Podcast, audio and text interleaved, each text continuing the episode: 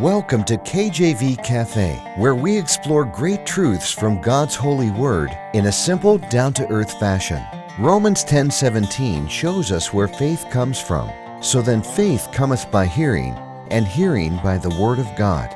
Let's grow our faith together in the cafe today. Our program is hosted by Pastor Clark Covington and brought to you by Heartland Ministries. Grab your Bible and a hot cup of coffee or tea and join us now as we explore God's holy word. Amen. Glory to God. Welcome to the cafe. Welcome to the program. I'm so glad you're here today.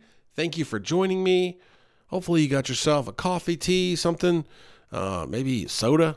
You know, I know that's uh, controversial in this day and age, but let's have something uh, to drink here as we get into the Word. Maybe a pen and paper, the Bible in hand. Is that asking too much? I guess that's a lot if you're driving, but if you're not driving, why not? Get the Bible out. Amen.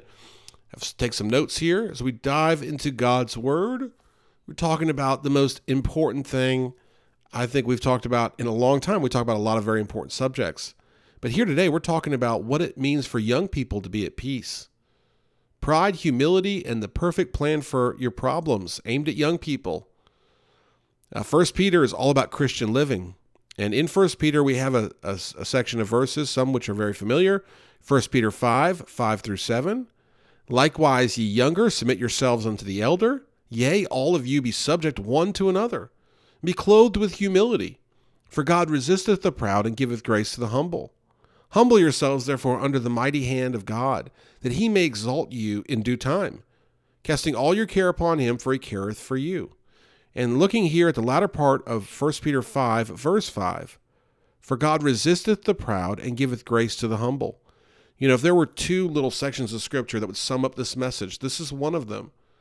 That if we figure out how to get pride out of the way, and I'm not talking about like overt pride, you know, people that are just real boastful.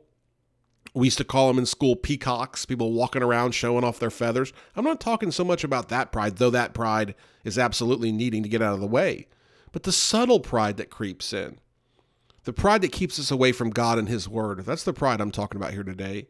And giveth grace to the humble. And then, of course, later on in 1 Peter 5, verse 7, casting all your care upon Him, for He careth for you. That those two really get to the crux of this message. And we spent last message talking about the problem with pride that God resists the proud, that pride leads to shame, that God hates pride, it's an abomination to Him that we're only fooling ourselves when we're proud, that God commands us not to glory in anything but the cross. Don't glory in your wisdom or your might or your riches, just glory in the cross. And that's really where we left off. And now we're going to get into the root of pride. What is the root of pride? I mean, isn't that important to look at? Hey, you know, where does this pride come from? 1 John 2:16 For all that is in the world, the lust of the flesh, and the lust of the eyes, and the pride of life is not of the Father, but is of the world. I mean, think about this. Where w- was pride? It, did it exist before the fall of man? When Adam and Eve were in the Garden of Eden, before they ate that forbidden fruit, was pride evident? Was it there? I don't think so. Pride entered the picture after sin entered the picture. Pride entered the picture when death entered the picture, when Adam and Eve were kicked out of the Garden of Eden. I believe it was perfect. I believe they would have lived forever. I believe there was no problems there until the serpent, the devil, beguiled them, tricked them to eat of the forbidden fruit. And that's when sin entered the picture. And that's when I believe pride entered the picture. 1 John 2 16. For all that is in the world, the lust of the flesh, the lust of the eyes, and the pride of life, is not of the Father, but is of the world. For all that is in the world, the lust of the flesh, the lust of the eyes, and the pride of life is not of the Father, but of the world. And who's that little g God of this world? That's the devil. That's the temporary little g, gonna get his back broken. Already had his back broken at Calvary, but gonna get fully uh, sent to hellfire for an eternity very soon. That that devil, amen. And that devil let pride creep in. And that devil's culture promotes pride. And again, not just overt pride, but subtle pride. And think about it. If, if pride is so destructive, what's the opposite? Humility, right? And this is what is powerful and that God tells us. Humility. Think of this.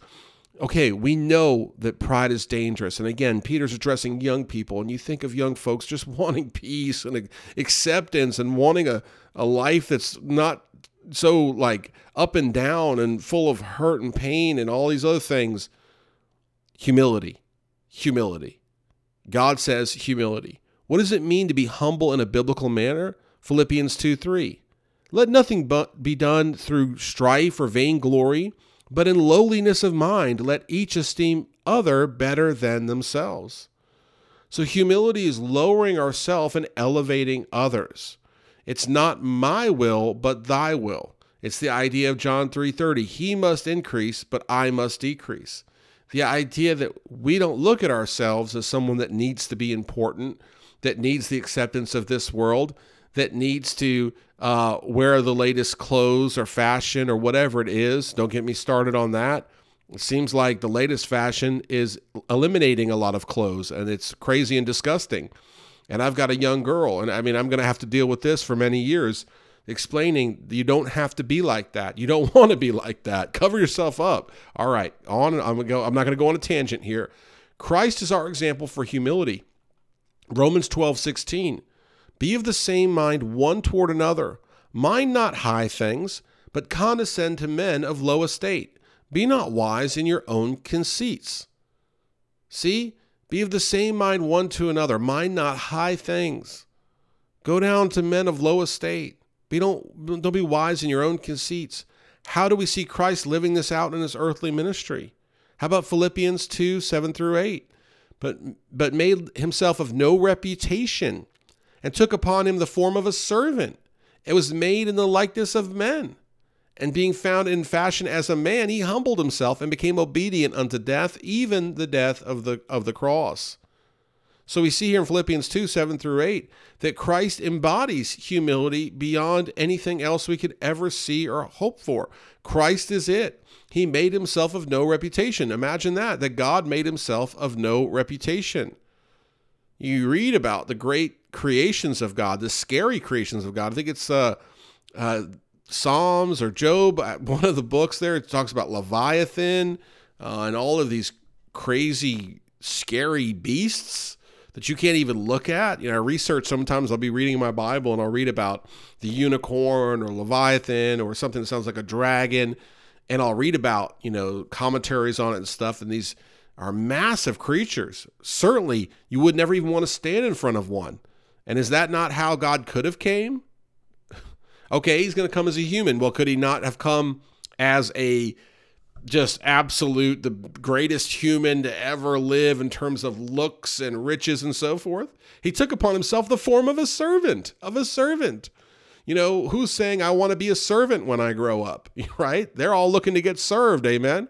Being God, he made himself man. Think about that. I mean, he could have done so many other things, but he made himself man. He was obedient to allow himself to be mocked and ridiculed, scorned, and betrayed. He suffered on the cross at Calvary despite having all power to relieve himself of such. He willingly died. He, he was obedient unto death, the scripture says, even the death of the cross, which was the most brutal death you could even imagine. And so, that is our example. And that is the type of humility that we have to have. That humility deals with very deep sacrifice. It deals with very much uh, focus on God and not ourselves.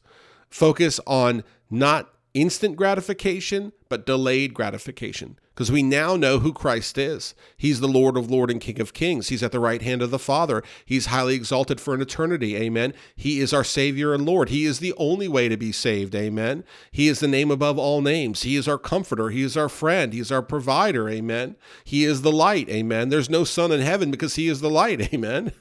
I love what has happened with uh, who Christ has become, but that doesn't take away what He endured. Amen. Before being uh, exalted. Amen. Going, he had to go through all of that to get to where he is today. And so, how can we embody this in our lives?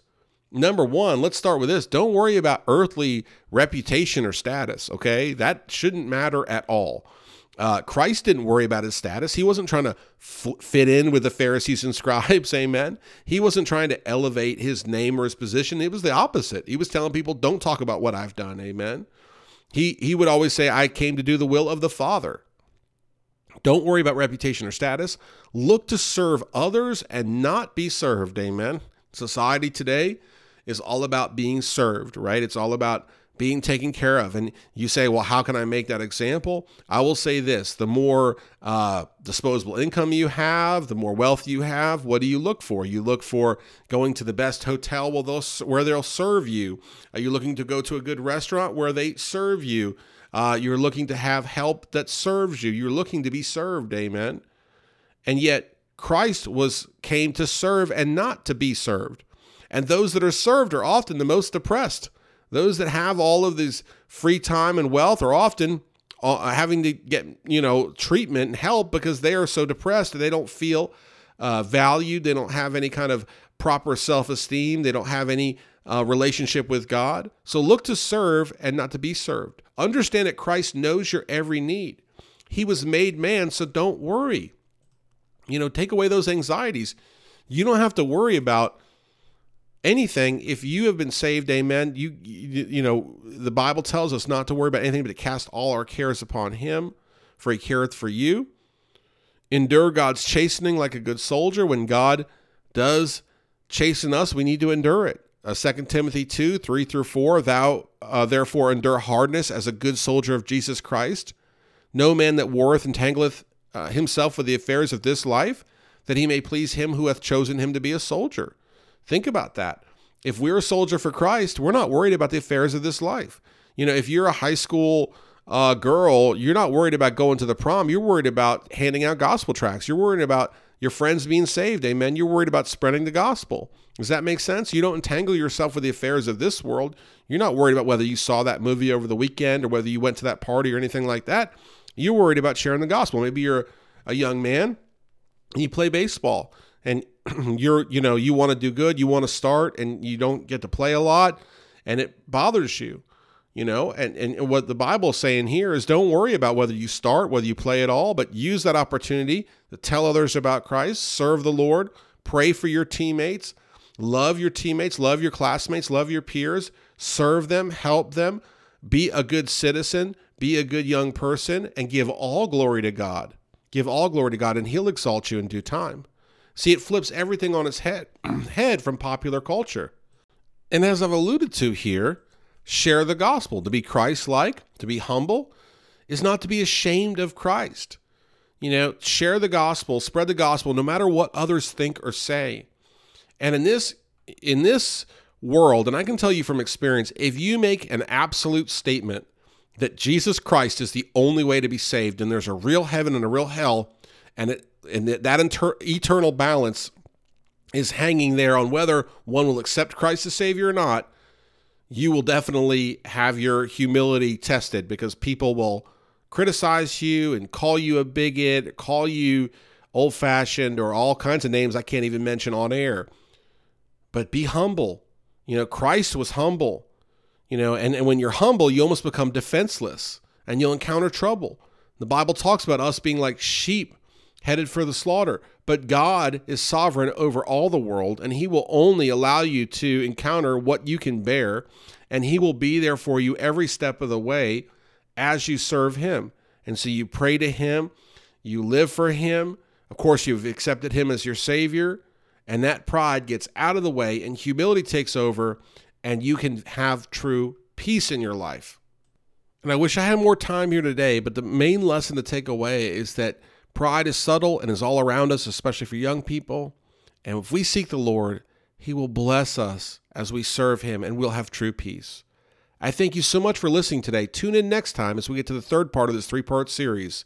Take care, God bless, and amen. Thanks for listening to this episode of KJV Cafe. Have a question for Pastor Clark? Email him directly at clark at enduringpromise.org or visit kjvcafe.com and click the envelope button on the homepage. Our program is hosted by Pastor Clark Covington and brought to you by Heartland Ministries. We'll close today with Psalm 119, verses 166 through 168. Lord, I have hoped for thy salvation and done thy commandments commandments. My soul hath kept thy testimonies, and I love them exceedingly. I have kept thy precepts and thy testimonies, for all my ways are before thee.